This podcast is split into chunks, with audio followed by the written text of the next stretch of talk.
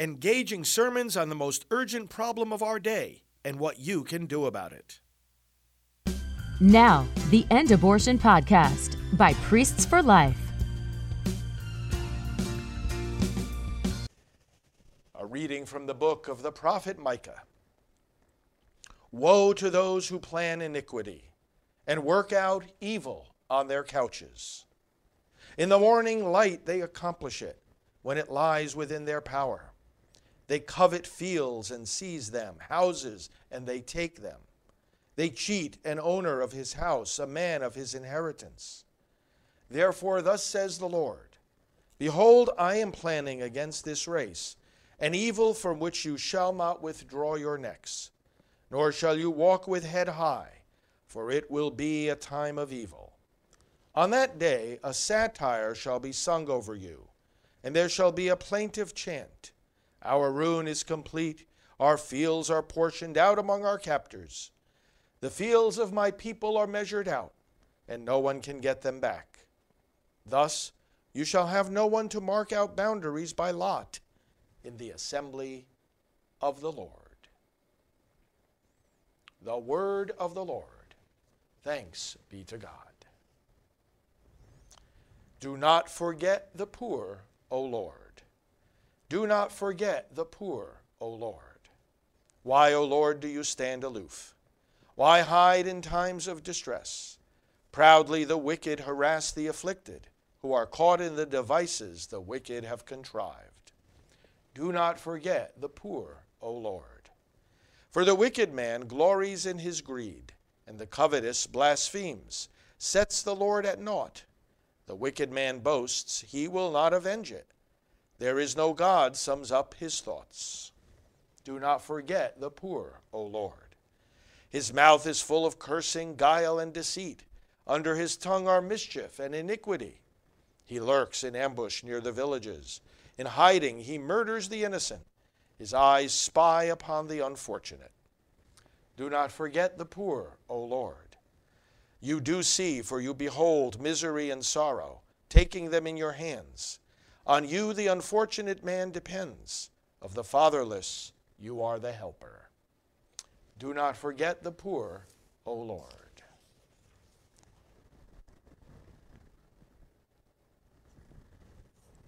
The Lord be with you. A reading from the Holy Gospel according to Matthew. Glory to you, O Lord. The Pharisees went out and took counsel against Jesus to put him to death. When Jesus realized this, he withdrew from that place. Many people followed him, and he cured them all. But he warned them not to make him known. This was to fulfill what had been spoken through Isaiah the prophet. Behold my servant whom I have chosen, my beloved in whom I delight. I shall place my spirit upon him, and he will proclaim justice to the Gentiles. He will not contend or cry out, nor will anyone hear his voice in the streets. A bruised reed he will not break, a smoldering wick he will not quench, until he brings justice to victory. And in his name the Gentiles will hope. The gospel of the Lord. Praise to you, Lord Jesus Christ.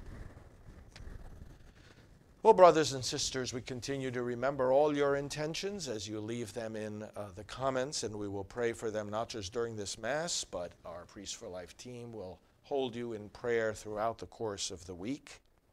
We are continuing a special nine-day period of Thanksgiving, Masses and prayer services, and hopefully you are joining in with your own spiritual devotions, thanking God that he has delivered our nation from a terrible scourge, the scourge, the ongoing disaster of Roe v. Wade, the most destructive Supreme Court decision that was ever, ever handed down in our country or in any country in the whole history of the world.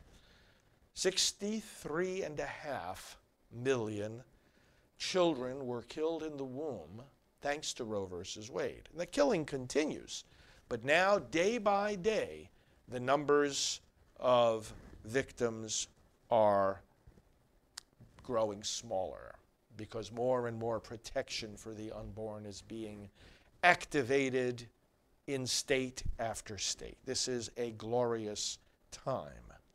These readings are particularly appropriate because Micah the prophet is talking about the plotting of evil, the plotting of injustice. And in the psalm, we cry out, Lord, do not forget the poor. Well, there is no one more poor than the unborn child. Poor in the scriptures indicates helplessness. Poor in the scriptures means you have no help but God. And these children do not even know they're in danger. They don't even know how to pray, much less write or vote or speak or protest or organize. They can't do any of that. These are the most defenseless human beings. It's such a joke when those who talk about the preferential option for the poor and speaking up for the most vulnerable and defenseless, and on and on they go with all their rhetoric, and they may be doing good things in other areas like feeding the poor and housing the homeless, but when it comes to the unborn, they couldn't, they, they don't, they couldn't care less. They act as if they don't exist. They talk as if they don't exist. And that undermines the good work they do for anybody else, because these are the most defenseless. The most defenseless are the ones that need the most defense. And so we accent, we uh, give extra emphasis to these children in the womb. The readings here show us the connection between violence and secrecy. Notice in the psalm how it says that the evil, wicked man lurks in ambush near the villages. In hiding, he murders the innocent.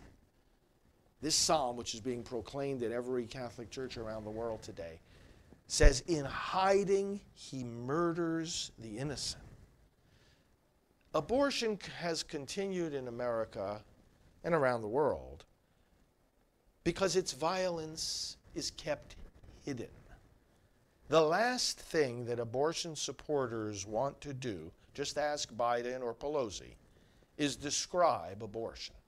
You'll hear them making speeches about how wonderful it is, but you'll never hear them read from a medical textbook about how it's done. That's why from the very beginning of my pro-life work forty-seven years ago, I said we have to expose what abortion is. Many people talk about it, but they talk past each other because one person has in their mind, when they talk about abortion, the dismembered body parts of a baby, and the other person talking in the same conversation using the same word is thinking about freedom, health, rights, and the Constitution. They're not talking about abortion. They're talking past each other about two completely different things. If we want to have an honest discussion or a, or a fruitful debate about abortion in our country, we have to start by agreeing on what we're talking about. And the best way to agree on what we're talking about is to read it, read a description of it, or look at it. That's why we have various websites, expose abortion dot org and also look at abortion dot org.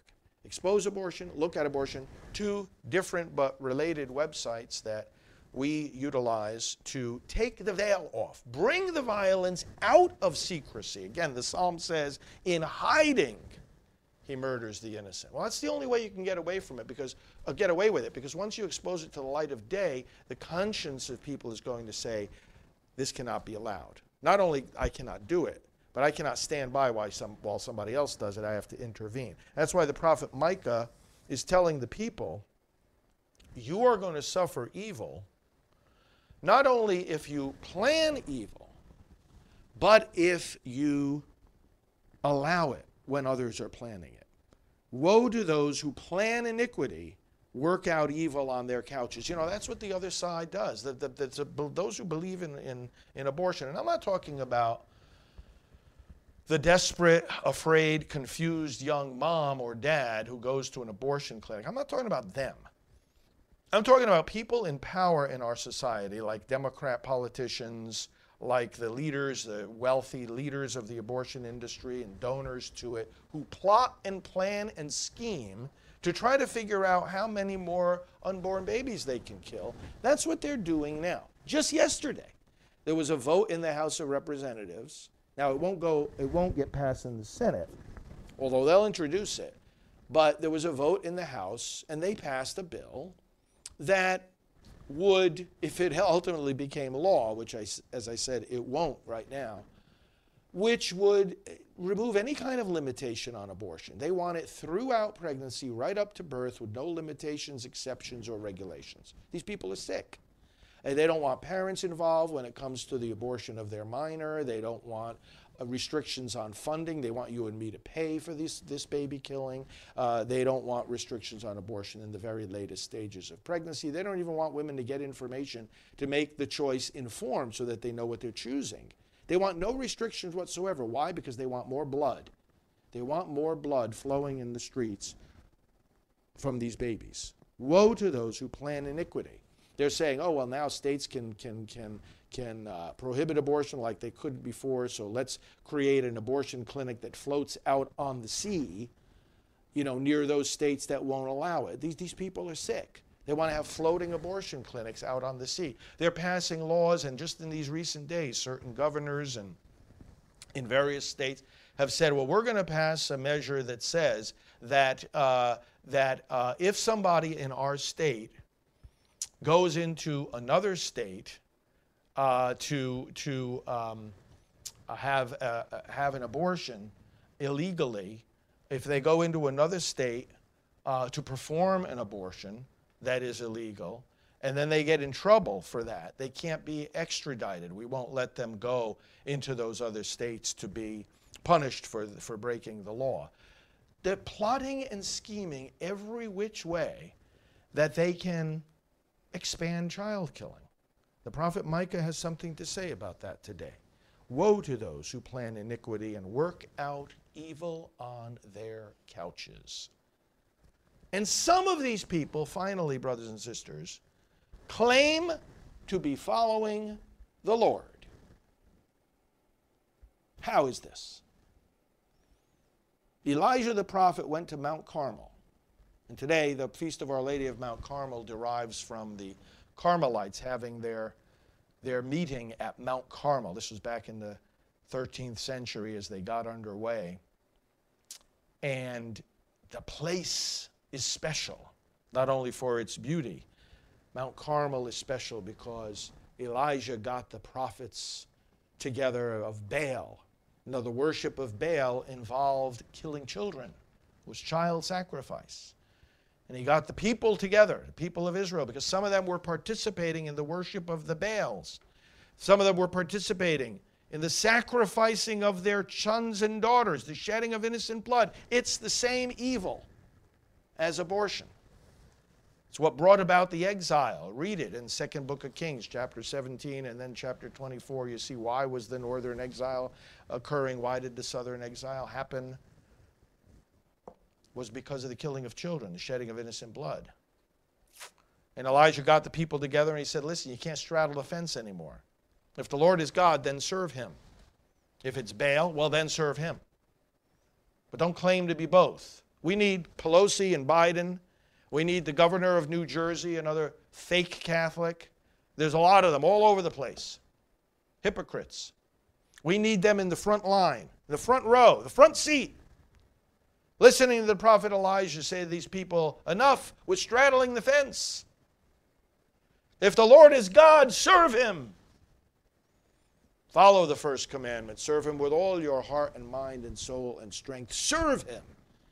Which means stop believing things that he rejects and stop doing things that he rejects and stop plotting evil on your couches, lurking in ambush and murdering the innocent in secret. Stop. Elijah said, you have to make a choice. You have to make a decision. And once you make a decision, who is Lord? Who is God? Well, then everything in your life revolves around that decision. Everything else gets integrated in that decision. Every thought, every desire, every plan, every activity. Work, leisure, relationships, everything. And you reject with all your heart and mind and soul evils like abortion and the empty words, the empty slogans that attempt but utterly fail in reality to justify it. But even though they actually don't justify it, they deceive many people. Oh, I follow the Lord, I'm a devout Catholic, you know, and in the meantime, they're using every possible way to plot and scheme evil to kill the innocent in secret. That's why Our Lady of Mount Carmel is so important for us today. We celebrate this feast, we honor Mary. Let's ask that she, and we said in the opening prayer, may she protect us. Well, the way she protects us, of course, is leading us to the to the ultimate protector, who is Jesus, her son. She leads us to her son.